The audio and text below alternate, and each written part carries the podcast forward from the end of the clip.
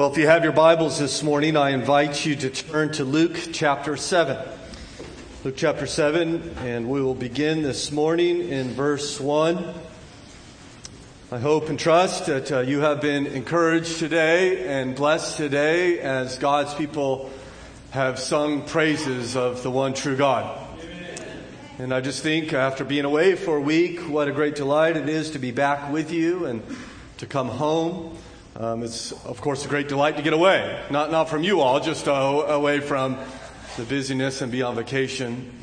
And uh, moreover, it is uh, a great comfort that uh, God, who's entrusted uh, this church's teaching ministry to me, I'm able to hand the baton over to a man who's incredibly faithful to God's word. And I'm so thankful for Josh Miller.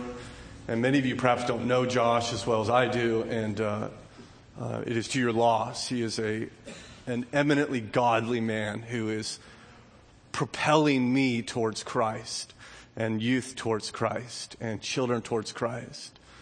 And uh, we are very, very blessed to have him at this church. So, yes, very thankful for him. I'm thankful for his word. I'm thankful that I stand before you today as a son of God, redeemed by God's grace. Luke 7, verse 1 Hear now the word of God. After he had finished all his sayings in the hearing of the people, he entered Capernaum.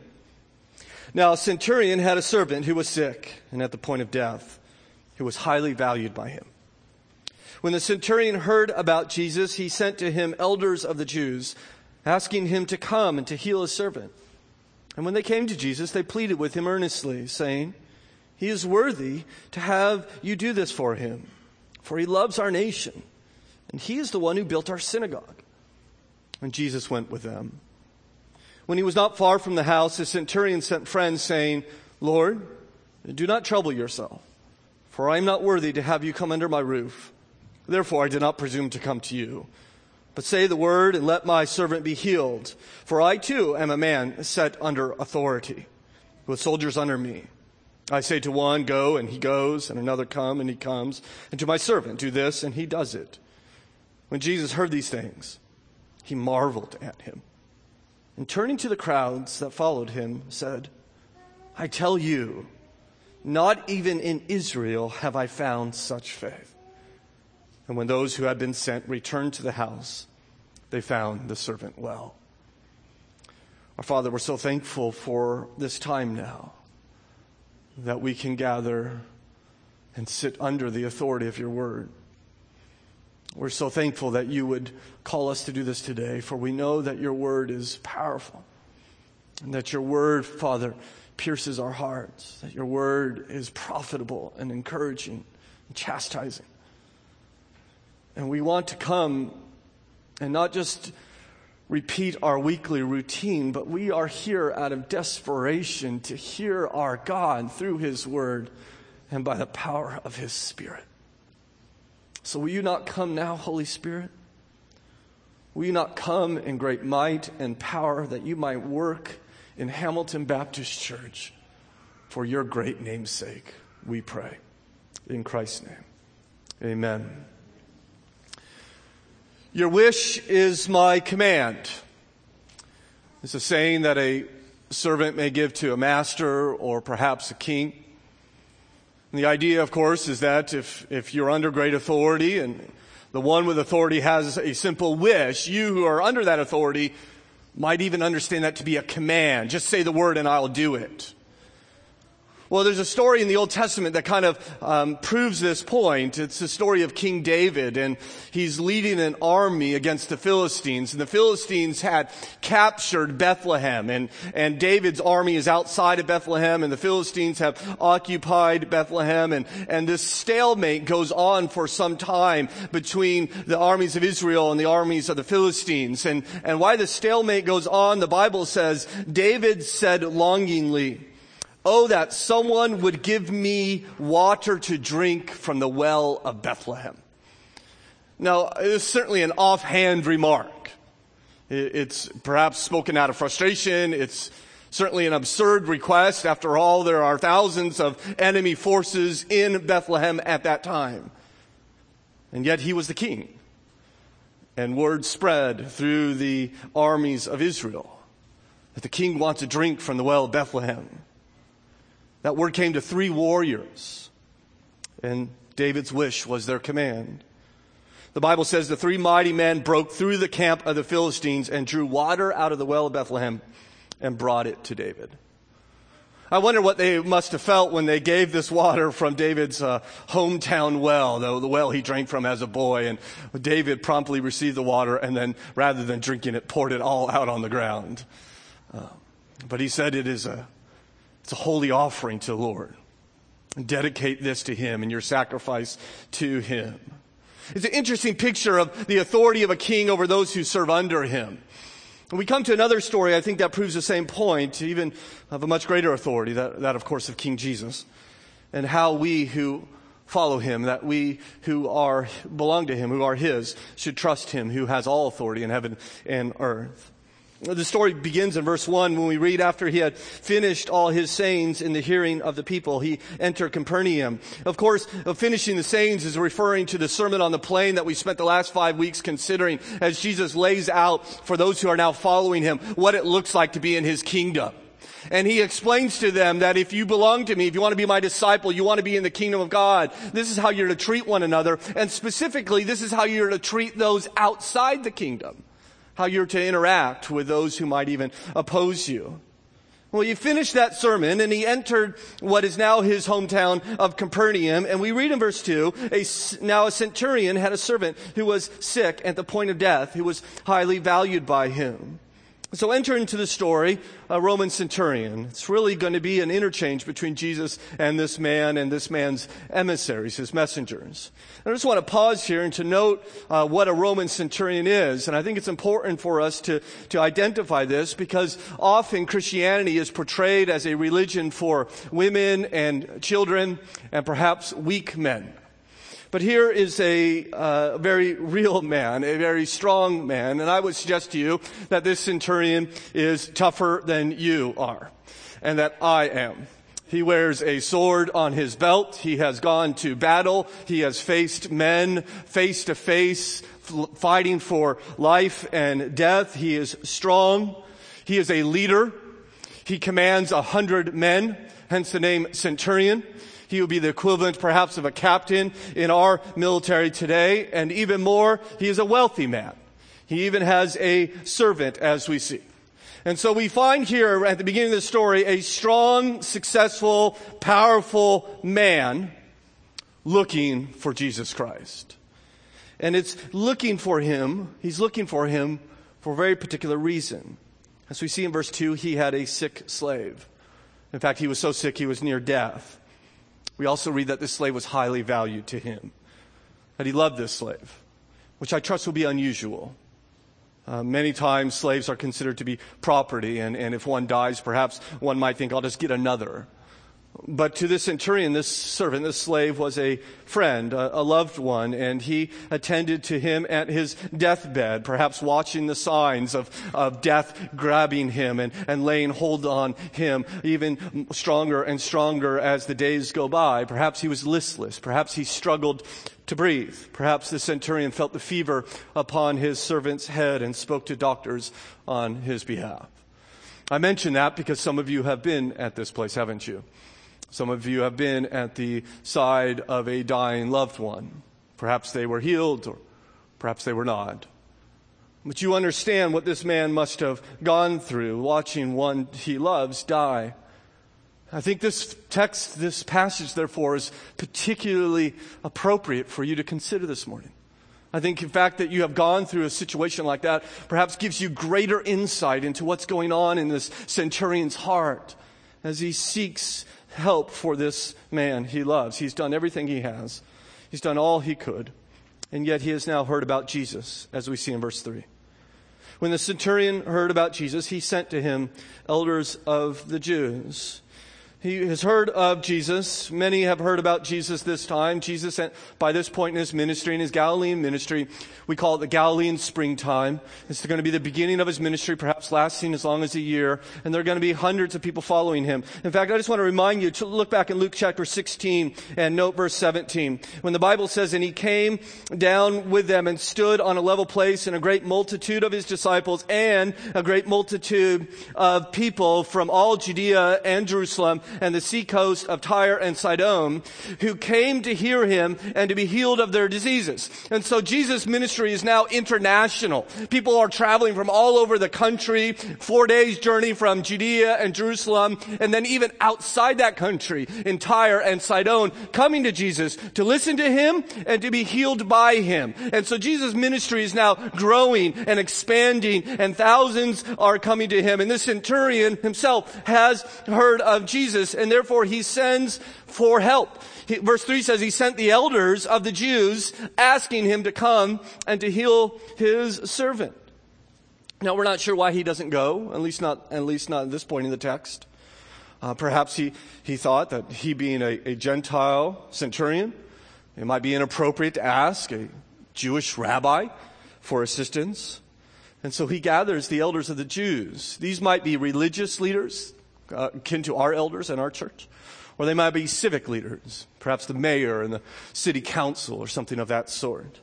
Regardless, these are men of authority. And he gathers them and says, I need a favor from you guys. I've heard about this man Jesus, one of your teachers, and I need his help. And so off they go. They go to Jesus and they go and I'm going to ask Jesus to help this uh, centurion and his servant. It's kind of interesting, isn't it? Because now we have this interchange between uh, the centurion and Jesus. And remember what Jesus just preached in the Sermon on the Mount. He told us to love our enemies. He said, do good to those who hate you and bless those who curse you and pray for those who abuse you. And as soon as he finishes his sermon, he comes down off the mountain and goes home. And what is before him but a request from an enemy, an occupier, a foreign influence in the land of Israel. Uh, some have said that this would be akin to an American Marine asking a Taliban cleric for help. We wonder how he would respond. Well, he will respond favorably. In fact, not only will he go, he will end up being amazed by this, his enemy, amazed by his faith. So I don't know if you have any interest in amazing God today. Well, what must I do to bring amazement and marvel to heaven itself? Well, this man will show us. As we see, first of all, we ought not to trust in our own works, and secondly, acknowledge our great need, and thirdly, believe that Jesus has great power. And so I want to work through those principles with you, but I want to do so in a moment. Uh, before we even dive into point number one, I just want to add a couple footnotes of observations I've made of this text that I think are important for us to kind of put in our, in our mind somewhere and tuck it away. The, the first, I want you to notice that, that Jesus here is ministering to a Gentile. And, Luke, of course, is a Gentile, as we've already seen, the, the, perhaps the only Gentile author of Scripture. And so he'll be very keen to point this out. And it's important to understand up to this point, Jesus has primarily been ministering to Jews, but along comes a Gentile, and he doesn't turn his back upon him. He doesn't say, well, listen, I'm only here for this kind of people. No, Jesus is, is come for Jew and Gentile. He's come for the rich and the poor. He's come for the powerful and the slaves. He loves all people. He's the Redeemer of all nations. There is one God. There is one name under which heaven, under heaven, which man may be saved. It is the name Jesus Christ. And he has come for all nations. This is why you and I must be faithful to continue to carry on this mission, not just to people like us, but people vastly different from us, just as this Jewish rabbi was ministering to a Roman occupier. The second little footnote, I just, as a side, I want to put in your heart, is I want to note that this slave was not seeking Jesus, but his, his boss was, if you will. His, um, his friend was that it's almost like the paralyzed man. Remember him from, I think it was Luke 4 or Luke 5. And, and of course, that man I trust was seeking Jesus, but his friends were helping him. And I just want to note the benefit of living in relationships with other people. Living in relationships with other people who will seek God on your behalf. I think far too often in a very mobile land in which you and I live that we put way too little emphasis on the, upon the community in which we belong. And I think we're very quick to move and to leave a community if perhaps other job opportunities arise. And I am no way saying that we should not do that, but I am saying we should certainly consider what the church is to mean to us and the blessing that it is to live within that faith community. This is a, not my observation. It is one I learned from J.C. Ryle, who wrote in 1858. Often, far too often, a Christian parent will hastily place his son in a position where his soul can get no good for the sake of mere worldly advantage. Often, far too often, a Christian servant will seek a new place where, where religion is not valued for the sake of a little more wages. These things ought not to be. In all our moves, our first thought should be the interest of our souls. In all our settlements, our chief desire should be to be connected with godly people. In all our planning for ourselves and our children, one question should ever be up, uppermost in our minds. What shall it profit a man if he gain the whole world and lose his own soul? Well, let's move on to the principles that we see here this morning. First of all, we see in an attempt to amaze Jesus, we ought to not trust in our works. Don't trust in your works. verse 4, picking up the story, we read, and when, he, when they came to Jesus, uh, they, they pleaded with him earnestly. So the, interesting enough that the Jewish elders, they actually came to Jesus. And yet they not only came to Jesus and requested, but they pleaded with Jesus. In fact, not only pleaded, but they pleaded earnestly with Jesus. I don't know if these men are used to running errands for the Roman centurion or the Roman occupiers, but here they are lobbying Jesus, persuading Jesus to come. And their argument as to why Jesus ought to do this is interesting. They don't lay before Jesus this servant's great need. They don't even mention the servant. But instead, they compel Jesus to come do this work as they lay before the centurion's great worth. Read on with me in verse 4. Saying, He is worthy to have you do this for Him. He's worthy of this. He's worthy of this blessing. In fact, they go on to explain His worth in verse 5. They, they explain, For He loves our nation, and He is the one who has built our synagogue. And, and, so here's this man, an occupying force in this small Mediterranean country. And rather than being filled contempt with this post, he actually has a love for this land. And he loves them not simply in words, but in deeds. For he has built their, their building, their church building, if you will. And we've already seen, by the way, that he has this tender love for his servant and, and, and, and, that he cares desperately for him. In fact, many people in the Bible will come to Jesus on behalf of another. They'll come on behalf of a friend, a, a son, a daughter. But there is one time in scripture where a man will come to Jesus on behalf of a slave. And it is here. This centurion is evidently a, a, a we all would consider him a good man. But is this a good argument as to why Jesus should help? Why, why should he help this man? Well, their line of thought is, well, he's, he's helped us. Or he's done a lot of good work for us. He's worthy of your blessing. I mean, look, look at all that he's done, Jesus. He's done this, he's done that, he's done this over here. If anybody God should bless, it certainly should be this man. This is how religion works. Every religion in this world, apart from mine and yours. The religion says do this and don't do that, give and pray this many times a day, or fulfill these pillars, or keep the law, do these things. And maybe at the end you'll be right enough before God and if you moreover do these things, then well, God should bless you. That there's a belief in this world that you merit God's power. You merit God's favor. This is what their argument is with Jesus. After all he has done for us and for you, you owe him, Jesus. By the way, Jesus is living in Capernaum at this time. It's Peter's hometown and the hometown of many of the apostles. And I trust he's even preached. In fact, we know he has preached in that synagogue. And you can almost hear the argument, like, you like preaching in the synagogue, Jesus? Well, this man built it. So you ought to come and to help him. This is how religious people think. If you sin, you incur debt to God. And of course that's true. The Bible teaches that. But religion takes it farther and says the way to pay off your debt is to do these good righteous acts. Be a good person, a moral person. Complete the religious rituals and that will pay the debt in which you have incurred to God. And if you're good enough, then you actually accumulate some credit with God. And God is now in your debt. God now owes you a good and easy life and blessings. I wonder if this is this your mindset? Do you think God owes you anything?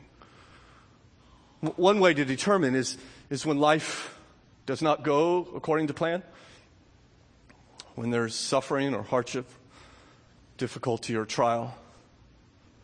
Some will get angry with God. They'll, they'll get upset with Him. And the reason is, is because they believe that God should do different for them. They believe that because of what they have done and the years of service in the church and so forth, that God should treat me differently. Now, they may not verbalize that. But when you become angry with God based upon how life is going, you're thinking you deserve better than what you are getting. And so I want to be clear this morning that you, you don't deserve better. You don't.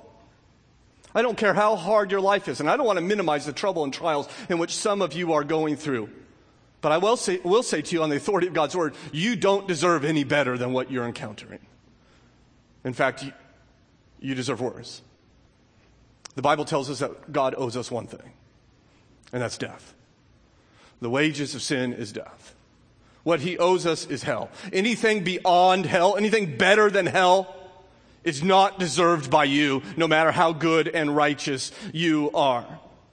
He should have said, they should have come to Jesus and, and said to him, will you be gracious to this man? Will you give mercy to this man? Will you come and show your great power and help this man in great need? You see, you, will never get God's grace until you see your need for God's grace. And you'll never see your need for God's grace if you trust in your own moral righteousness. In fact, you should probably acknowledge your need, which is clearly what this man does as we secondly consider that we have to acknowledge our great need. So this is the argument that they've laid before Jesus. Interestingly, despite how flawed this argument is, Jesus still comes with them. Verse 6, and Jesus went with them. And as he approaches the house, uh, a second group of emissaries r- rush from the house to encounter Jesus before he gets to the house. Read on in verse 6. When he was not far from the house, the centurion sent friends saying to him, Lord, do not trouble yourself, for I am not worthy to have you come under my roof. And so the first message is, will you please come? Right? And then there's the second message, stop. Come no farther. D- don't come. And so we're left wondering why in the world, why is this second group coming? Because the first group accomplished their mission. Jesus is on his way. He's coming to heal this man. And now a second group has come and say, no, no, no, don't, don't stop. I'm not worthy, in fact, to have you come into my house, as he says uh, in, in verse 6. He says, Lord, do not trouble yourself, for I am not worthy to have you come under my roof. In fact, read on verse 7. Therefore, I did not presume to come to you. I'm not even worthy to be with you. So what's happened? Why come and now stop? Well, we're not sure. But I wonder, I'm going to speculate here. I wonder if these elders headed back home and said, well, uh, Mr. Centurion, we got good news. He's coming. Uh, in fact, uh, we, we told him, he, we told him how worthy you are. And we, we told him all the great things that you did. And we said, he, we told him that, that y- you are worthy for him to do this. And I wonder if the centurion began to think, I'm sorry, you told him what? You told him I'm worthy? And off he sends in a second group. This time, not the Jewish elders, but his personal friends. And they have a totally different message, don't they? I'm not worthy, is their message. He's not worthy. Exact opposite of what Jesus, uh, what the Jews had said. You notice that it's the same word used in verse four. He's worthy to have you done for this, do this to him. Uh, verse six, I'm not worthy to even have you come under my roof, let alone do this. Now, remember, this is a good man, right? I mean, he loves his slave. He loves Israel. He's generous. Could you imagine? Uh, we built this building, what, about 10, 15 years ago? Can you imagine if someone from our community walked up and, and said, Hey, I, I, hear you guys building a building. You know how much that costs? And we told him, and he says, and he just wrote a check. And he said, Here you go. And you say, Wait a second, you're not even a Christian. And he says, Yeah, I know, but, but I love you guys, and, and I want to help you. Right? You would think this is an incredibly generous man. This is a, a good man. He built this synagogue. And by the way, if you happen to be in Capernaum today, 2,000 years later, you can go to that synagogue. Now the building is no longer there, but the foundation exists 2,000 years later. I mean, he built it well. This is a righteous man by all accounts, and everyone thinks he deserves whatever help that we can give him except him. He doesn't. He doesn't see his moral goodness. He sees his need instead. The elders say, you should help this man because he deserves it. He is worthy to have you do what he asks. And then a second message comes. Don't help. Uh, don't, I don't deserve it rather. I'm not worthy of it. I'm not worthy to have you in my home. I'm not even worthy to come to you. It reminds me of John the Baptist, who was, by the way, a great man, said of Jesus, I'm not even worthy to tie, untie his shoe. I'm not worthy. And this centurion understands that he is not worthy for Jesus to have this done to him. But what's fascinating to me is, is not simply what he says, but what he doesn't say. Because he doesn't send these men with a message, I'm not worthy, therefore don't do this. Right? He, doesn't say, I'm not, I realize I'm not worthy, and therefore I withdraw my request. I mean, why should you, why should you help someone like me? Why should you listen to someone like me? He, he doesn't say that at all. Because if he said that, he would be agreeing with the elders, except just coming to a different conclusion about his worth. He would agree, that is, that you need to have some moral virtue in order for God to work in your life. But what, what he does say, he, so he doesn't say, I'm not worthy, therefore don't come. Nor does he say, I'm worthy, therefore do what I ask. But he says, I'm not worthy. I don't even deserve to be in the same home as you. But please do what I ask. You know what he's asking for? Grace. May I have grace, please. May my servant have mercy, please. And Jesus, as we'll see in a moment, is going to say, finally. Finally, someone gets it. Finally, there's a man that understands. And he is amazed. You see, God hears the cry of the humble. He resists from, resists the proud. He turns his back, he closes his ears to those who are proud. And we therefore need to turn from any dependence on our own moral virtue, our own worth, and instead feel our great need feel our great corruption in us. You must feel unworthy of God and His blessing. You must understand your need. Just like Nathan Cole did in 1741 when he was converted, listening to the great preacher George Whitefield saying, My hearing him preach gave me a heart wound. By God's blessing, my old foundation was broken up, and I saw that my righteousness would not save me. In order to be saved, we need to see our great need, which is why I believe that many people come to faith in the midst of trouble and trial. You notice the centurion doesn't call upon Jesus until disaster is looming, until it's kind of the last moment. He doesn't send for Jesus until nothing else can be done. And we're all kind of like that, I think. We, we don't we don't look for Jesus. We don't ask the big questions often. You know, why am I here? And what's the purpose in this life? And will anything outlast me until something generally goes wrong in our life and we begin to think about these things and think beyond us.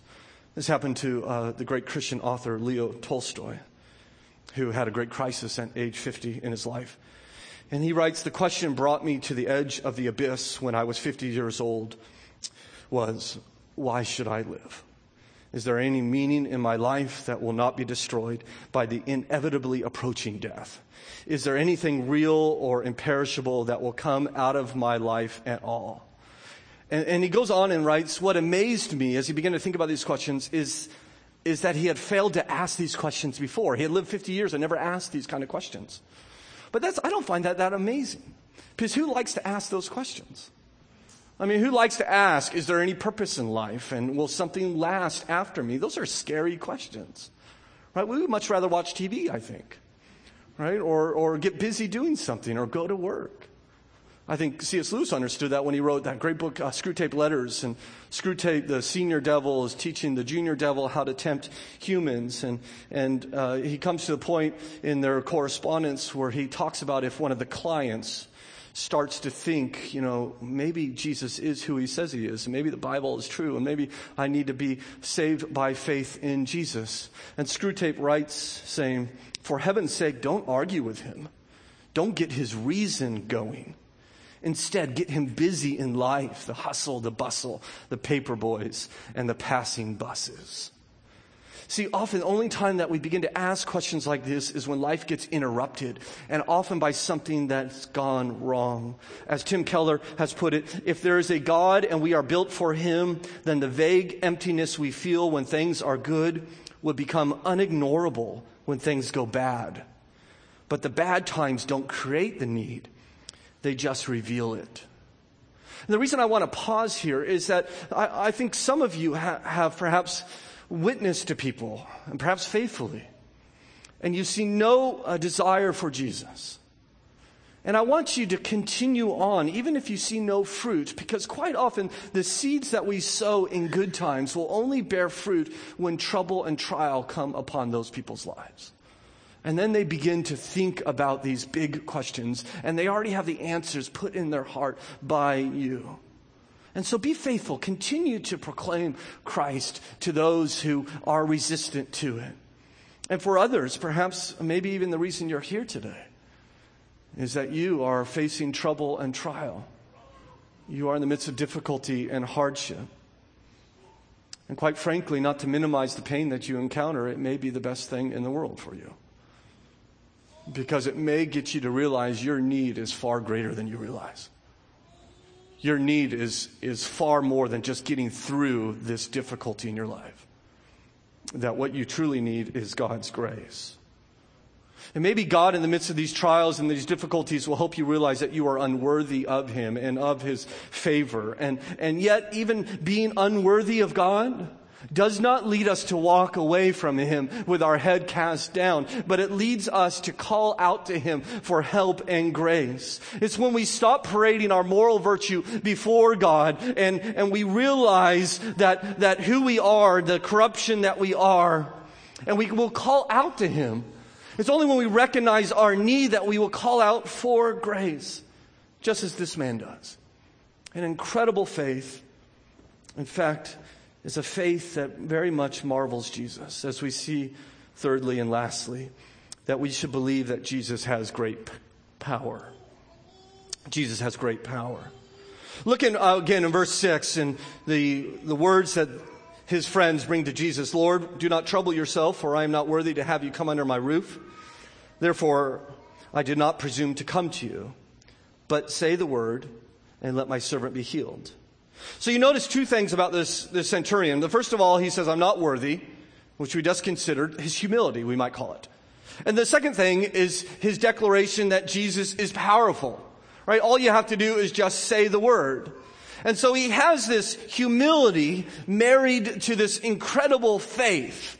And we need both. We need to be humble in order to know our need. But we need to know where to turn when we recognize our need. Therefore, we need faith, right? If you're sick, you need to recognize you're sick, but you also need to know what doctor can heal you. And this man clearly has his humility and his faith in the Lord. And so we just considered his humility. Think about his faith now as he says to him at the end of verse seven. All you have to do is just say the word. And, and your word is a command your word will accomplish what, what you desire it to do. You have this great power with you, and this man understands this because he has an understanding of authority. In fact, he goes on in verse 8 and he says, For I too am a man set under authority, with soldiers under me, and I say to one, Go, and he goes, and to another, Come, and he comes, and to my servant, Do this, and he does it. The centurion says to Jesus, I'm in charge. I, I know what it's like to give commands, and people obey. And the reason I do is because I am under authority. They're not so much obeying me, but they're obeying me because I've been invested with authority. Rome has given me authority. I'm not acting as an individual. I'm acting with a full weight of Rome behind me. And he turns to Jesus and says, You've been given authority too, haven't you? You have this relationship with God, and God has given you this authority. You are acting with a higher authority. Therefore, you, all you have to do is give the command. You don't even need to come. You don't even know what he looks like or where he lies or where my house is. You just have to say the word. And this faith amazes Christ. In fact, he's astonished by it. Verse 9. When Jesus heard these things, he marveled at him and turning to the crowd that followed him, said, I tell you, not even in Israel have I found such faith. So he's clearly marveled by it. The question then is, what's so amazing of this, of this man? Many people have pointed out it's amazing in light of who he was. After all, this man is probably one of the least likely people to believe in Jesus. I mean, I think Jesus is perhaps pointing this out. He says, even in, even in Israel, even among the Jews, I have not seen faith like this. Remember, this man is a Gentile. He's not raised in the shadow of the synagogue or fed the truth of scripture. He was not given the covenant and he had no hope of the Messiah. He's a centurion. He's a military minded, self-reliant man. He is wealthy and powerful and he is an occupier. Right? And make no mistake, Rome was a brutal military tyranny occupying Israel by force. And yet he had this powerful faith in this Jewish peasant. I think this reminds us that no matter how distant one looks to be from God, no one is beyond God's redeeming power. There is no, no one that is too far for the arm of God to reach and to bring into salvation. And so be encouraged, my brothers and sisters. Be encouraged to bear witness to Christ, even to those who seem far, far away from Him, because you are not relying upon their heart or your ability, but upon a God who saves and does so powerfully. And I think this, Jesus is pointing out, it's amazing in light of who he was, but even more than that, I think it's amazing in light of what he believed. Now, he clearly believed that Jesus had authority over disease. Right? He says, soldiers obey me, disease obeys you. Right? And he recognizes something about Jesus. He says, I, I understand I have great authority, but I, I can't command sickness. But I know it's not beyond you. Uh, you, you speak and creation seems to obey you. You just give the command. So he recognizes Jesus' authority to heal diseases. But others have already recognized that, haven't they? I mean, so much that the leper will risk his own life by pushing through the crowd. Or the friends will recognize it so much that they will vandalize a home and tear a hole through the roof. And so, what's unique about this man's faith? Well, it's not simply that he believes that Jesus has authority over disease, but he believes that Jesus can exercise his authority everywhere. That Jesus is not limited to where he is.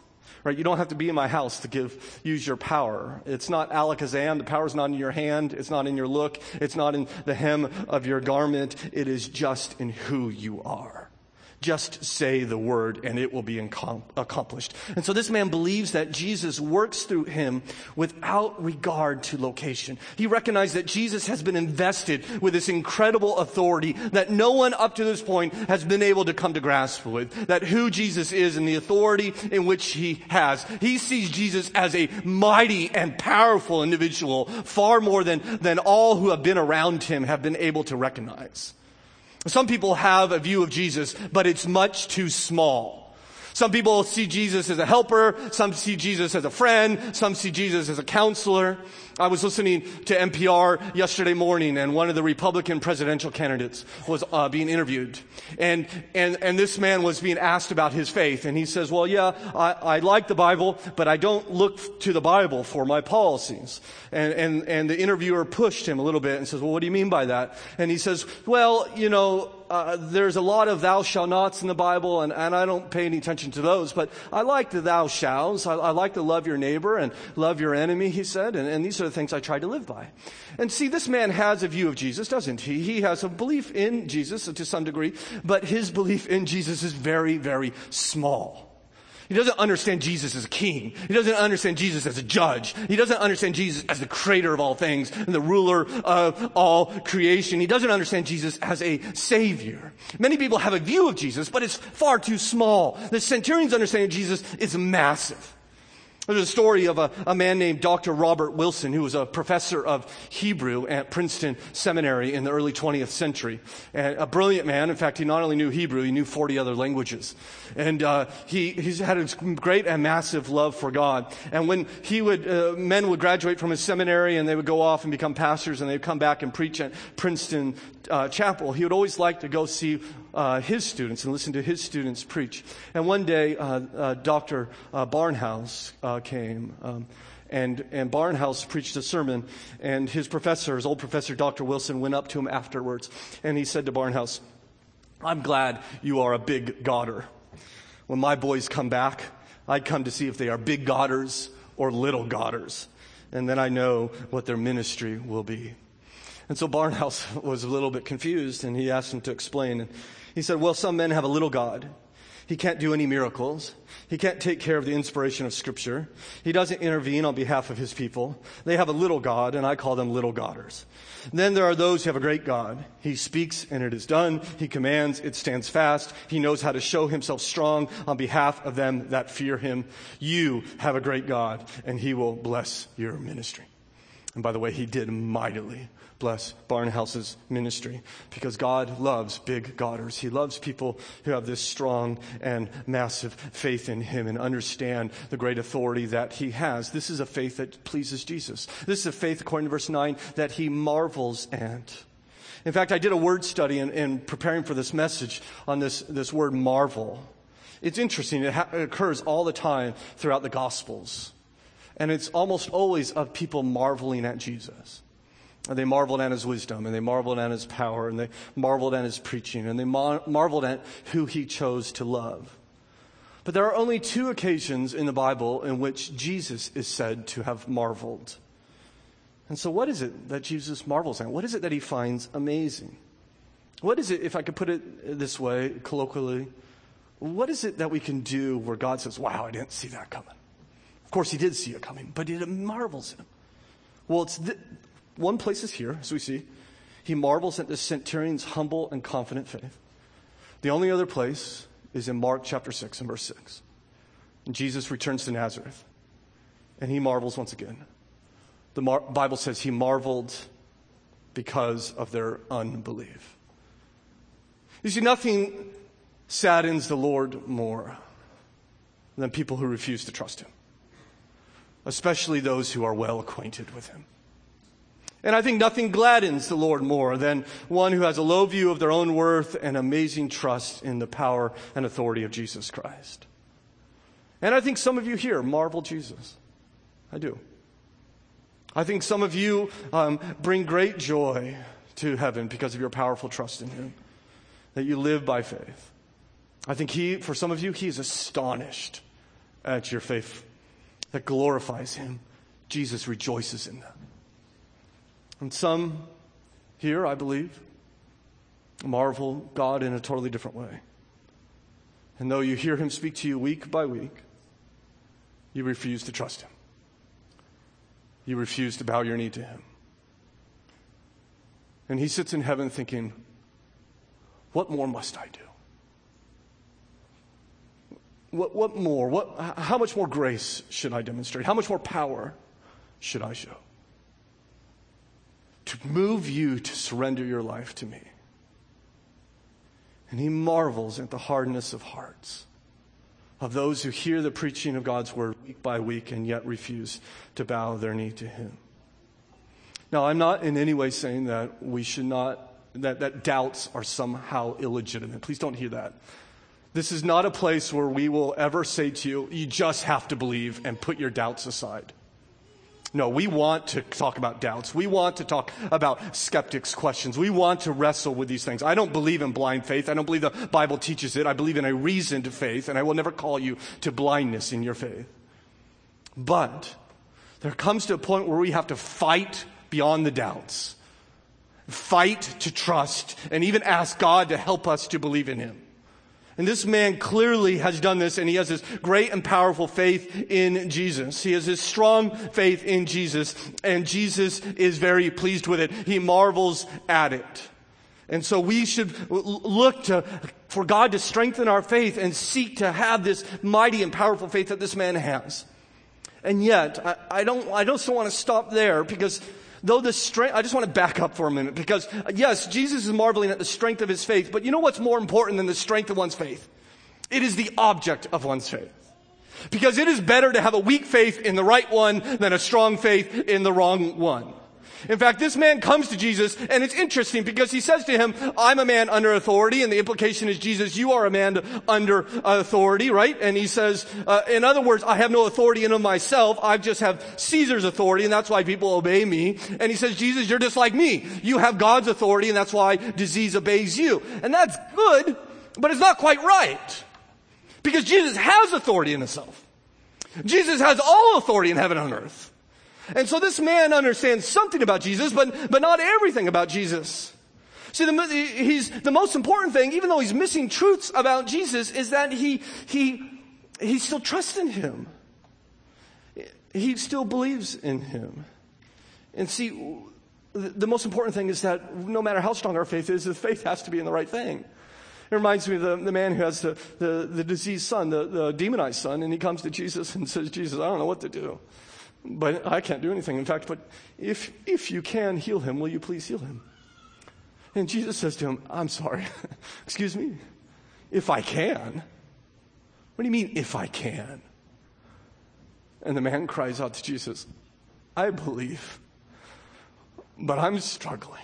Will you help my unbelief? And you know, Jesus doesn't turn the man and say, Listen, buddy, I would like to help your son. But you got some things you need to figure out. And so why don't you go back home and you work through the evidence and when you truly believe to me, believe in me, then you come back to me and then I may be inclined to help. No, friends, he does not do that. This man with weak, faltering faith, Jesus is pleased to work in his life because it is not his moral virtue or the strength of his faith that warrants God's grace and blessing God is gracious even to those who have a weak faith. And I, I pause here because we live in a culture that teaches the exact opposite thing. It is not the object of our faith that's important in America. It is the strength of your faith. In fact, we don't even care what you believe in, just as you believe it with all your heart. Right? And if you believe with all your heart, whether, you know, it doesn't matter if it's a unicorn in the sky. As long as you believe it with all you have, it's okay.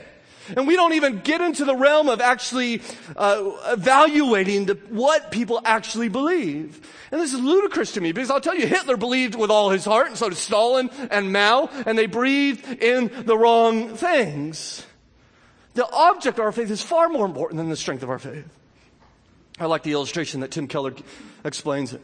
Two men are, are climbing a side of a mountain and they, they fall off and they land upon a ledge there and there are, seem to be two ways off this ledge. There's a rocky outcrop on one side and a rocky outcrop on the other side. And the first man says, well, uh, I'm looking at this, this ledge over here, this rocky outcrop, and I know this will hold us. We have to go this way. And the other man says, you know, I'm not so sure. I, I think it, I think this is the way to go, but I, will be honest, I'm afraid. I don't, I don't know what's going to hold us. And so the first man walks off onto his ledge and it, it fails and he plummets to his death. And, and the other man walks out full of fear in his heart and weakness of faith and walks onto the other ledge and it holds him. Now, who is saved? The man with strong faith? No. It's the man who believed in the right rock. It's the, the, the strength of the perfection of your faith doesn't matter. It's the, the, the direction of your faith. It is the object of your faith. And so even when we have doubts, we have to place our faith in the right thing. We even sometimes sing about it just as I am, though tossed about with many a conflict, many a doubt, fighting and fears within, without. But, O Lamb of God, I come. I come. In fact, how much faith does this man need to get his servant healed? Just enough to call to Jesus. As you know, verse 10. And when those who had been sent returned to the house, they found the servant well. He's healed. And by the way, there's no record of Jesus even saying the word. Remember, he says, say the word and it'll be done? We don't have any record of Jesus saying the word. I think he just thinks the thought. He just wills it. And they go back home, these sober minded men in broad daylight, daylight, and they find this man on death's door, totally healed. Can you imagine what it'd be like to be him? Right? All of a sudden the fever is gone. and the breath returns and the energy is, is back in your body and you feel like getting up and serving and working and dancing and singing. You see, this man's faith was well founded that Jesus just has authority over disease and over distance. J.C. Ryle even wrote, a greater miracle of healing than this is nowhere recorded in the Gospels. Without seeing the sufferer, without the touch of the hand or look of the eye, our Lord restores health to a dying man by a single word. He speaks and the sick man is cured. He commands and the disease departs. Which I think is incredibly good news for you and I because Jesus has gone home to heaven. So he's a far way away in many ways, and yet he still can work here, can't he? He can still bless here. He can still save here. He doesn't need to come to your house. Right? Jesus still hears you. Jesus still rejoices in faith. Jesus still answers prayers and he still has delight in those who trust in him. My question for you, my brothers and sisters in Christ, do you trust your Lord? Do you trust in him? No matter your trouble or difficulty and hardship, no matter the uncertainty that you face, do you trust Him as you follow Him? I mean, just, just consider what He's done so far in Luke's Gospel. I mean, the leper's been cleansed, the demonized have been freed, the paralyzed man is rising up and taking his bed home, the dying man is restored to life. The reason these stories are in the Bible is to be evidence to you and invites to you to trust in Christ in the midst of your hardship. In the midst of your difficulty, He wants you to trust in Him. That He can meet your needs. He can comfort you in your grief. He can give you hope for a future simply by saying a word. He wants you to rest in that trust, even when things aren't working out the way you think they ought to work out, even when He is not answering your prayers the way you want them answered. That trust includes a glad submission to the authority of our King. In fact, I think the difficult times in our life serve us. They ought to serve us as they, as we begin to realize that Jesus in hardship is even a greater joy and treasure than we ever imagined. In fact, note verse 9 one more time. When Jesus heard these things, he marveled at him and turned to the crowd that followed him and said, I tell you, not even in Israel I have found such faith. I find that word found interesting to me. It's almost as if he's looking for it, searching for people who will trust in him. I wonder if he'll find that here. Will he find that in you? And perhaps you're here this morning, you're not a Christian. This is simply not a story about trusting Jesus in difficulty. It's about a story, I believe, of trusting Jesus to save. In fact, I will tell you this is not a story about healing. The healing is just kind of there at the end, just to kind of end the story. But this is a story about faith, and I believe a faith that leads to salvation. It's a story of a man who despairs of his own righteousness, his unworthiness before God. It's a man trusting in Christ and his authority. The Bible tells us that we're not good, and we have corruption in us. We have a sinful nature. And in light of that, and in light of our rebellion to God, He sent His Son into this world that His Son might live a perfect life. His Son would go to a Roman cross and die there upon that cross, not because He was bad, but because I am and you are, bearing the sin of mankind upon Him, taking the wrath of God that is deserved for me and for you, and three days later rose from the dead and is ascended to heaven and is coming back again. The Bible tells us is that what determines where you spend your eternity is not what you do or how you live, but who you believe in. Have you trusted in Jesus? Have you wrestled with your own sin and in desperation called out to Him, surrendering your life to Him? You may ask, well, how can, how can I believe? I've never seen Him, never heard Him. Well, it's interesting to me that this centurion Never saw him or heard him either. All he had done, according to verse 3, is heard about him. And yet he believed. He had been considering Jesus. He had been thinking about all that he's heard that Jesus has done and how he deals with people, his truth and his compassion. He's looking at his claims. And he comes to this marvelous faith. I've never met Jesus either. He's never been to my house. I've never seen him heal or, watch, or listen to him teach. And yet I believe in him based upon the witness of other people. If you struggle in faith, I would encourage you to, to read the Gospels. Read the, the evidence, read the witness. Sit down in the month of August and, and just read all four Gospels through. And look at who he is, and look at how he deals with people, and, and, and look at his power, and look at how, how he's at one time tough and tender at the, at the other time. And consider that. You know, someone has said, if God would give me an irrefutable argument for his existence, then I would believe. Others have responded, what if rather than an irrefutable argument for the existence of God, he gave you an irrefutable person? Jesus Christ. And I wonder if you would examine his life, the sum total of Jesus would compel us to believe that he is the Son of God.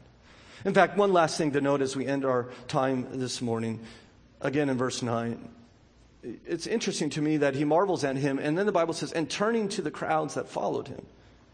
It's almost as if the camera pulls back and reminds us, oh, by the way, there are hundreds of people with Jesus. And rather than thinking these thoughts in his own heart, he turns to the crowd and says to them, I tell you, not even in Israel have I found such faith. What is he doing? Well, I think he is inviting those people who follow him to trust in him as this centurion has. He's inviting all those who follow him to believe in him. I wonder if he's inviting you to do the same today. I wonder if he's turning to you even this very moment by the power of the Spirit and saying to you, Do you have such faith? May God awaken that faith in your heart. May God bring you to an understanding of who Christ is, that you might be saved by him. Our Father, we're thankful for this morning and this time to consider your word. We praise you for the power and the authority of Jesus Christ, and we praise you that he has come not just to heal, but He has come to save. We praise you that He is not looking for the gifted and the talented, but He is looking for those who would rather despair of their own worth and lean upon Him. We help my brothers and sisters, and myself included, to grow in our faith in Jesus as we walk in this world and face the trials and troubles that it brings. He is worthy of our trust. Will you help us overcome the anxiety and fear that an uncertain future brings? For there is no uncertainty to our God who rules in heaven. And Father, we especially pray for our friend here this morning. Perhaps have been sitting in this pew that he or she sits in for weeks, if not months and years. And maybe everyone thinks that they're a Christian, but they know in their heart that their faith is not in you. Will you not, in your eternal kindness to them and for your great glory, Cause them to surrender their life to you even now. We pray in Jesus' name. Amen.